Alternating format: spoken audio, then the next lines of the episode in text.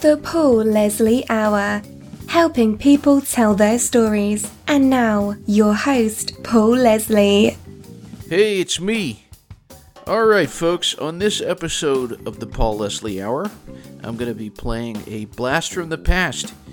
This interview was recorded in, I believe, 2006. It is with the legendary Jerry Jeff Walker. Jerry Jeff Walker is the songwriter of Mr. Bojangles. The most famous version being, of course, recorded by the Nitty Gritty Dirt Band. Other than that, I know Harry Belafonte recorded it, Bob Dylan, many, many artists. So this interview goes back to 2006.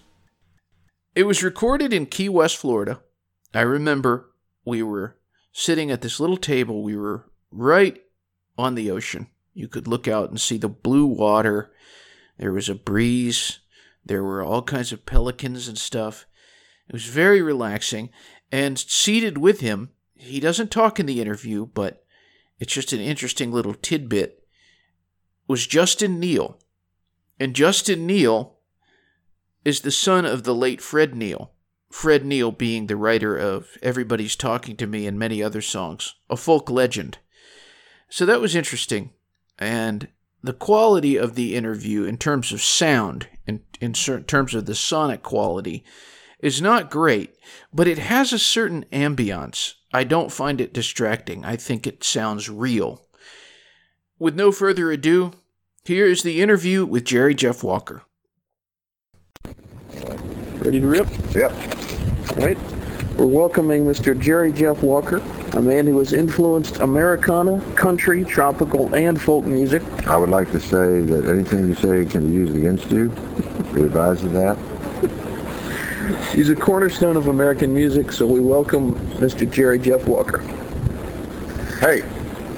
So tell me, Mr. Walker, a little bit about uh, how you got started in music. Oh, crap. All the way back there? Why don't you read my autobiography? Called Gypsy what was Songman. the name of it? Gypsy Songman, yeah. In fact, the guy last night that we all came down here together with me, Buffett, and everybody, uh, Tom Corcoran. He said he just read it. Anyway, so it tells you, I just basically just hitchhiked out of a small town upstate New York and went to see America. Fortunately, the folk, folk boom was on. There were coffee houses on campuses everywhere, and you could go to any big city and ask where the coffee where the campus was, and you'd probably find a coffee house with a billboard saying riders needed to go to California, riders wanting to go to New Orleans, pay gas, jump in and go. So anyway, there was it was a good time to be roaming the country. You could still hitchhike, you could still see the country, and that's what I wanted to do. And as along the way, I picked up songs that I thought were kind of unique and whatever, and then I started writing a few of my own. What kind of stuff did you listen to uh, when you were starting out, becoming interested? Well, I learned to play guitar listening to Jimmie Rodgers records because the old blues yodeler, he had a real distinct style. He did a lot of stuff by himself, and he had a picking style that was pretty unique, and I kind of copied that. I knew he was the father of country music. Then I listened to some Woody Guthrie, and then I was influenced by Ramblin' Jack Elliott, as we most of all of us were. And then when we crossed into contemporary stuff, I was listening to Fred Neil, his dad. This is Justin Neil. And then I listened to, Buffett did too, and then we listened to um, Dylan, of course. The rest is history. And I noticed that uh, just in research that you're uh, you appreciate the, this young guy Todd Snider mm-hmm. that we play sometimes on our show. My son, my wild son. Yeah. He's yeah, he's kind of in the tradition that we were in of singer-songwriters, storytellers, a little off the wall, a little cosmic. We used to say we played country music, we just weren't sure what country it was. because we kind of, you know, whenever we wanted to. You know. And now it's, it is. I mean, fields overlap. And, and speaking of other countries, uh, you spend quite a bit of time in Belize. Mm-hmm. And you have the was Casa Gonzo there? Yeah. So tell me about how you uh, first decided well, to go to Belize. I've been here. we're in Key West now, so in case these people don't know we're talking. And we were just commenting on the fact how it's gone from a sleepy little fishing village with shrimp boats and I said about three bars that we shot pool in with bad jukeboxes to basically a big t-shirt shop for the cruise ship outside. So when 25 years went by, my wife was managing me and I actually had extra money that I wouldn't get screwed out of. I uh, we had we decided that we would go look for something within a couple hours of Texas because you go more often. You got to go to Hawaii. You waste one day getting there and one day coming home, and probably half a day recovering, and it's real expensive. And I always thought when I retire somewhere, I don't want to have to have another job to pay the light bill and, and buy eggs at the store. But anyway, when we went to Belize, we got a little island, Ambergris Caye, and the fact that it's fairly primitive, sand streets, roads, and they don't have a big infrastructure. You couldn't have a hotel like this there. We, it couldn't support it. They're trying to do con. That's the worst thing. These timeshare condos that ever hit the world. That and cruise ships, I think, are the two most disastrous things. Uh, they leave a bad trail, and people don't really get a feel of anything besides eating heavy foods and buying uh, Jimmy Buffett paraphernalia at that T-shirt shop. they're going to be there. I guess you might make money off them, but somebody ought to make them do the right thing. They, they're kind of detrimental to wherever they go anyway. They don't do any of that in Belize. We got a reef in front. You can't get in with your cruise ship. We got a little island that's kind of limited by how much it can be developed, and uh, they're very charming people who actually know what they have. Hmm. They wouldn't want it to be like this because they would be the ones pushed out. One of the albums we give a lot of play to on our show is Cowboy Boots and Bathing Suits. Mm-hmm. And that was recorded in Belize. Yeah, about 90% of it was, yeah. 90% of it. Yeah, I think I did one when I got back home, but I, I we did some at Fido's and some at my house. In fact, I thought his dad's song, I called it the Fred Med, where I did uh, a little bit of rain and everybody's talking and all that. Did that right in the living room. And if, if I remember, the end of the song, "Come Along to Belize with Me." Come away to Belize. Come away to Belize yeah. with me. You hear the people applauding. Mm-hmm. Is that a live track? Yeah. The whole album was live, wasn't it? Not well. There was about five tracks that we cut that afternoon at Fido's. We did that one and barefooting, and we did champagne. Don't hurt me, baby. Cocaine don't drive me we did that one, and then we did Wanted for Love, and we did about five of them that way. And then then I went down to my house. I've done that before. I kind of wanted one where I didn't have to to really uh, appease the crowd. I just wanted to get lost in the moment. We cut uh, the moon is still over shoulder. We cut uh, everybody's talking.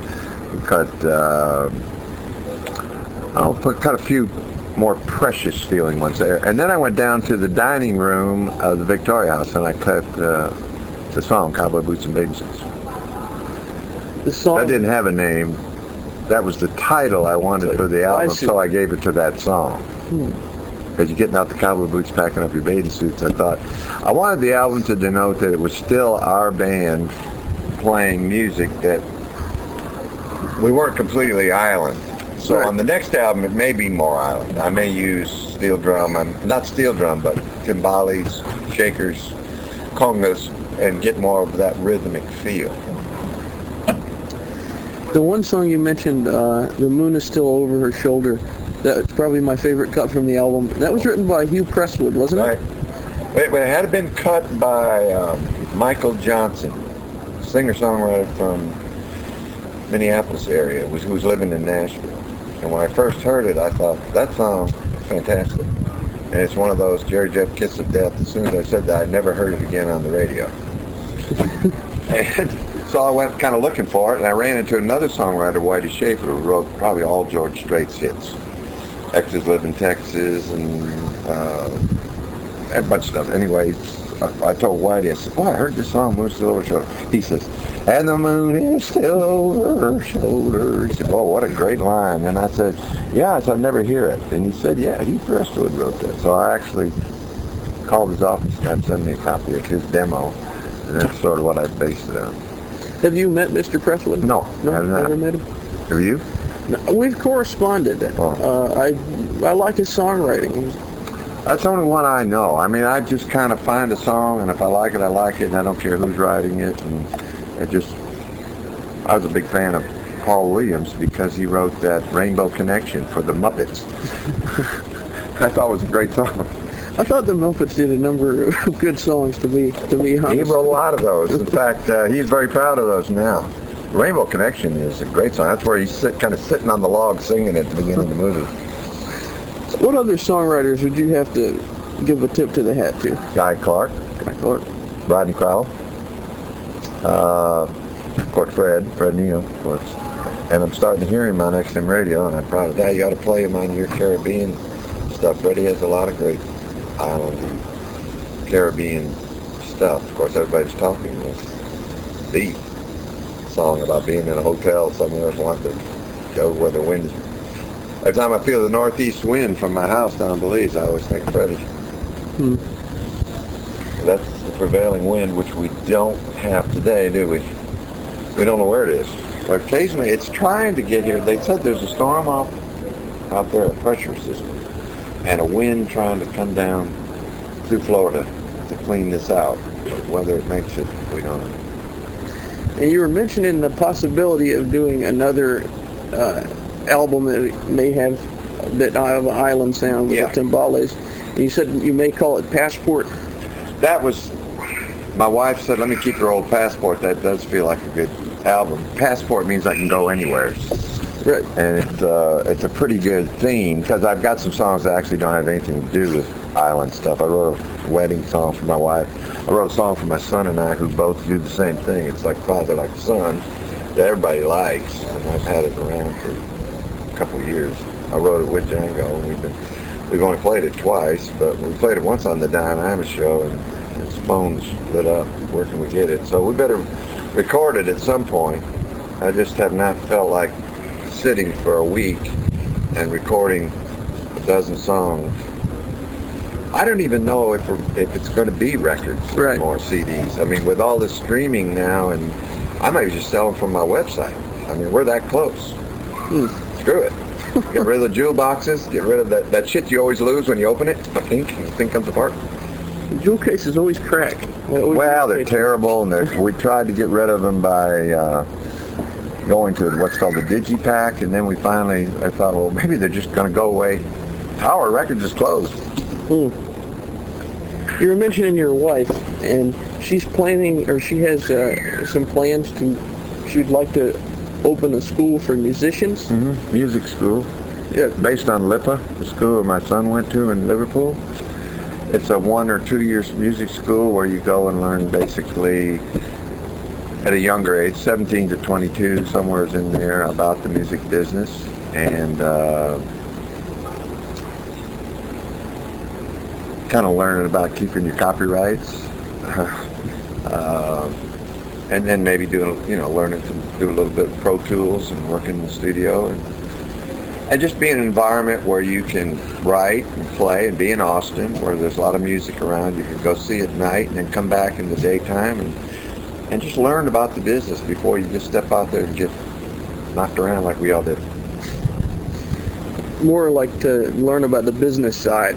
Well, sneak it in on. If you tell Yeah. them you're going to teach a business side, nobody will go. Oh, yeah. Come play guitar and meet some other guitar players, and while you're there, we'll sneak it in on you. And then not heavy, just enough that you can find out what copyright publishing does, how you can do it, um, basically how to read a base of contract, and you know, make some demos, make tapes, and play with some other fellow musicians, and be in a music town. As a Texan, what do you think about the idea of Kinky Friedman being a governor? Well, I think it'd be good because Kinky's smart and he's a good guy, and uh, I think he'd be a good ambassador for Texas. In Texas, the governor doesn't have much power. He can appoint people to certain positions, uh, you know, head of the Parks and Wildlife or something like that, but he can't. He doesn't do anything legislatively. The, the, the lieutenant governor really leads the Senate, sort of like the vice president does in there. They did it that way because after the Civil War, during Reconstruction, the United States government made a governor in Texas, and he basically was part of a shenanigans deal to take land away from people who owned it, carpetbaggers. And so when Texas got rid of him and got rid of both the first governor, said, let's give him no power, so that'll never happen again. So basically, Pinky would be perfect for that. He'd be a goodwill ambassador. He'd be make comments, social comments, and maybe send Texas in a direction of alternative fuels, which he's talked about, and things like that. I don't know. It's an uphill battle. Mm. Texas is pretty conservative, except for Austin. We're the faint blue spot in the middle of a dark Red Sea. And as we mentioned earlier, this interview is taking place in Key West, and we're overlooking the water. Was it November 2nd or 3rd? November 2nd, yeah. And there's pelicans flying around. It's very beautiful. But speaking of Key West, uh, you, you were the one that brought Jimmy Buffett here. He'd mentioned he'd like to come down. I told him, I was living in Coconut Grove. I was living right around the corner from Freddie and Justin when he was little. And I said, if you're ever down this way, come. He came to play some little club in, in the Grove, and the guy basically told Jimmy that he booked him another time, basically put his gigs. So Jimmy was here, and didn't have anything to do, and when he got out of the house, I said, hey, we've been thinking about going to Key West. I always wanted to go. Let's go. We put a bunch of shit in our car and tied my bike on the roof and took off in my 49 Packard. In fact, there's a picture of it in uh, one of the books. Or Jimmy knew how to use it. Was he sitting on a Packard or something? Yeah, in front of the Packard, yeah. yeah, that was at my old Packard. We drove, we drove it down here and uh, kind of hung around for a while. Then I was going in and out playing gigs, and Jimmy was going back to Nashville. I think he was married to uh, Margie. Uh, what was his? Margie. Yeah. Something. Yeah. Checker. I don't know how to pronounce yeah. it. Anyway, he was and, and he was trying to get that wrapped up, and then go back and forth, and we'd see each other here. But yeah, basically, we got him down here. But I just happened to be driving the car. He'd eventually got here. Think so? Yeah. He was 150 miles away. Yeah. What was it about Key West? Uh, I think in the book, in Jimmy's book, he mentions that you had been there before and you kind of knew this town. Well, I'd also stopped in all the bars. Got yeah. to the, as we stopped, he said I knew, I seemed to know every bartender and every well, we once you left the, the mainland Florida, you got into the Keys. If you got down to Key Largo, there was a little place to pull in. Some old sea captain had a bar, and we'd stop and have a beer with him and shoot the shit. And the place was all funky up. And then we'd go on, we'd drive a little farther, and then we'd be to, you know, to another key, and we'd stop, and then down to Big Pine, at the Big Pine Inn, and we stopped there. I think that's burned down. And then we come on in, and we stopped over at Stock Island, which is the funky little place north of here, and then finally on down into Key West. I'd been going back and forth a little bit. I'd actually lived on Summerland Key the very first time I came down. The very first time I came for, I lived in Summerland Key, where he's living now. And then I moved back to the Grove because it was handier to get to the airport for me to go out and play. I'd had a hit from Mr. Bojangles, and I was doing the singer-songwriter deal and all that. But I'd always heard from everybody else that you had to really see Key West. There was these great old sea captains' houses and everything else.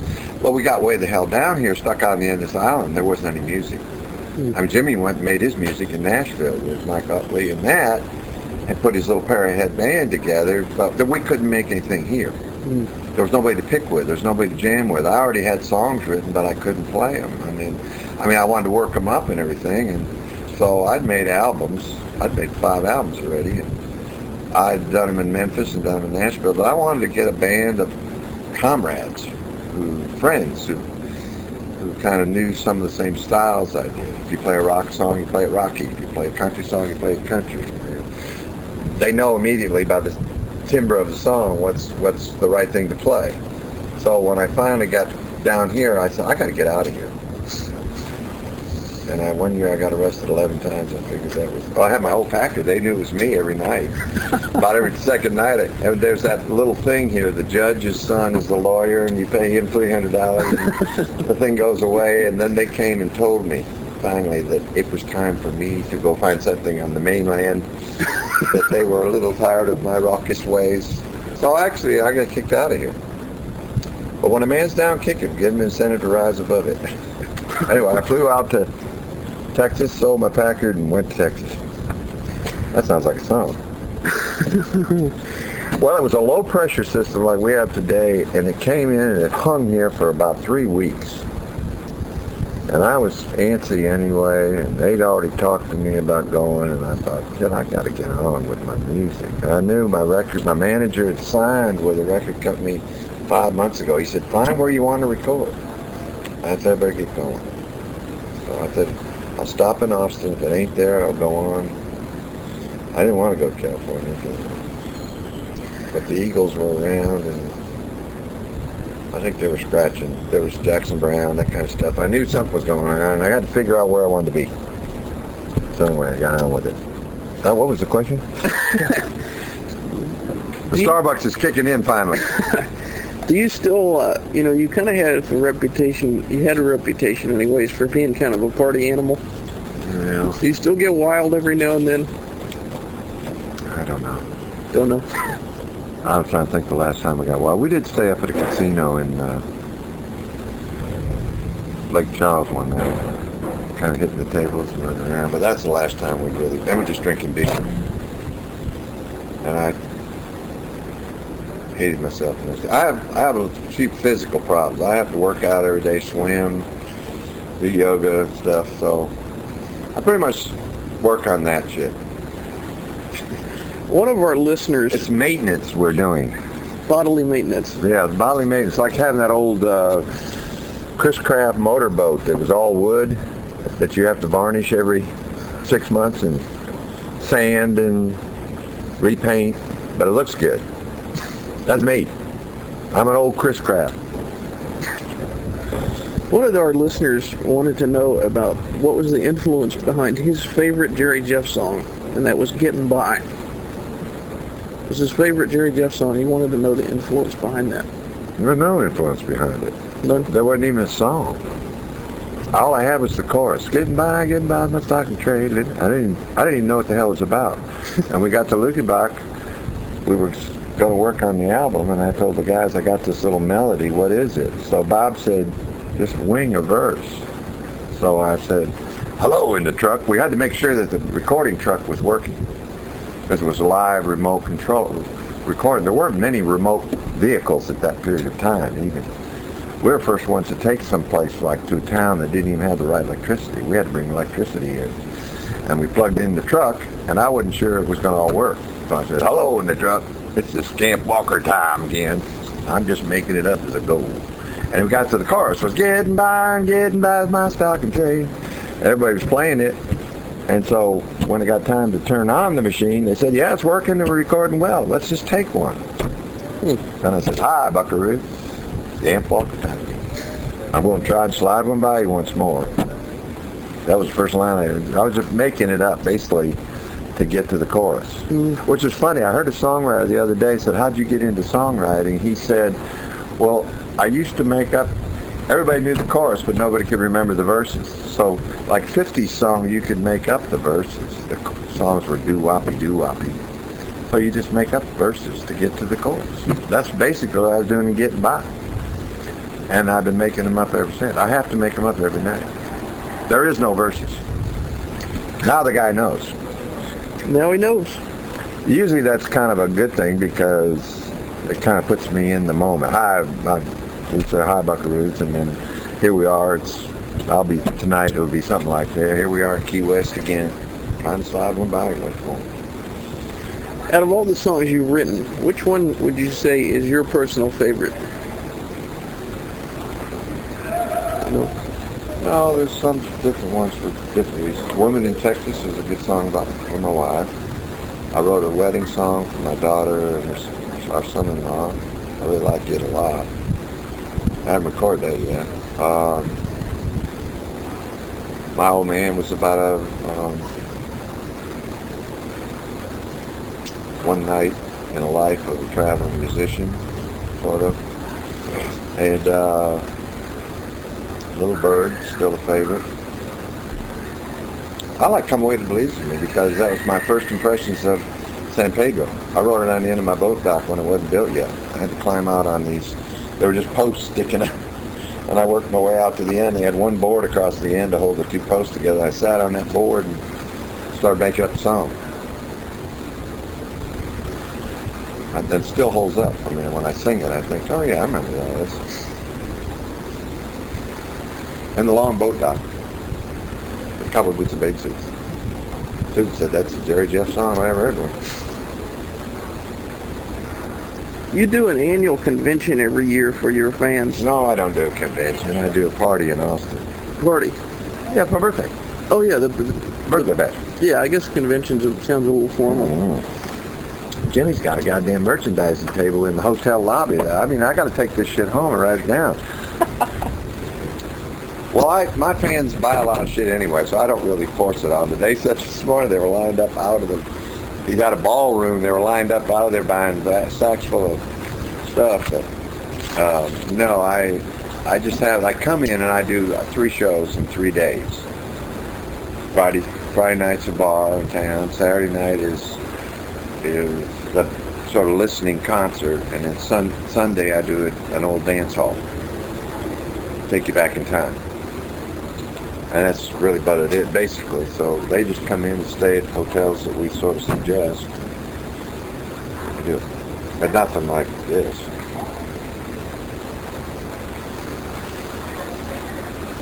Is there anything out there that you wanted to do or that you plan on doing in the future? I mean, you have all these albums to your credit. No, I don't know. Don't know. I'm sort of limited by how good I feel. I wish I could have a. I wish I was on my way to St. Moritz with 100 hits of uh, what ecstasy, but I haven't been.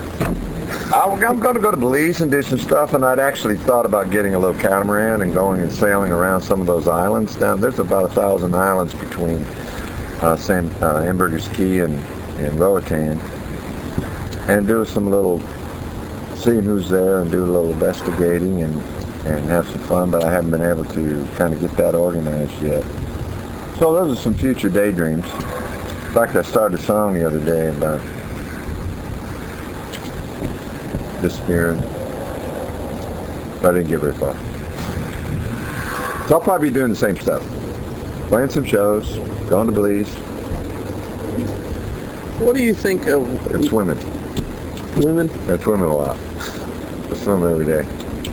Oh, I think swimming. Well, yeah, I like thought I you said swim a women. mile. No, swimming. no, women is dangerous. That's the truth. Tell me about the song Railroad Lady. Well, it's just it was a little idea, making up an idea about a, you know, we were on the final run of passenger service, and we got to making up an idea about a woman that might have been a party favor for a bank president or railroad president, and she was going to have to do something very demeaning now that her way of life is being taken away from her. Hmm. We started making a lot of fun of it. We were saying she was cornered in a roundhouse by a smooth-talking switchman, sidetracked, as it were, derailed and she in her life, and and then she was going to have to give up this life because the beds were unsafe, you know, the railroad beds. So, and we were doing all this tongue-in-cheek play on word stuff, and it turned out to be pretty neat song. I don't know. It's it's similar to both Jimmy's and I's melodies, so I think we just started playing and singing. The Railroad Lady, who was she? The chorus was pretty simple, and then we just threw out verses and we went along. And basically, Jimmy wrote it down. I I don't remember. Given that this show, Well, I was making up shit all the time back then that I don't remember. But I was told. Given that this show is broadcast all over the world, my fa- final question to you is: What would you, Jerry Jeff Walker, like to say to the world? To the world? Well, I guess anyone that's listening. Oh, get a get a life. oh. I have more important things to do than listen to the internet radio, but I think if it brings charms into your life, good. And uh, you know, um, I don't know. It's uh, hang on. It's going to be a bumpy ride. I appreciate you taking the time to do this. I feel very good about it. Thank you okay. very much. All right. I hope I answered some of your stuff. I appreciate it. Hey, this is Jerry Jeff Walking. You're listening to Time After Island Time. That'd be funny. Have you introduced him that he plays a Fred Neil song? The Paul Leslie Hour is hosted, produced, and written by Paul Leslie for Lifestyles Entertainment and Media. The Paul Leslie theme song composed, recorded, and produced by Jeff Pike. Outro music composed, recorded, and produced by John Goodwin, originally appearing in the short film Malukas and Vulnerable Jelly Things. Please consider subscribing to the Paul Leslie Hour, and if you like us, give us a review. It'll help other people to find this content. All past interviews are also available on YouTube. For more information, you can visit thepaulleslie.com and be sure to follow us on Facebook, Instagram, and Twitter at The Paul Leslie. Thanks for listening. Be good.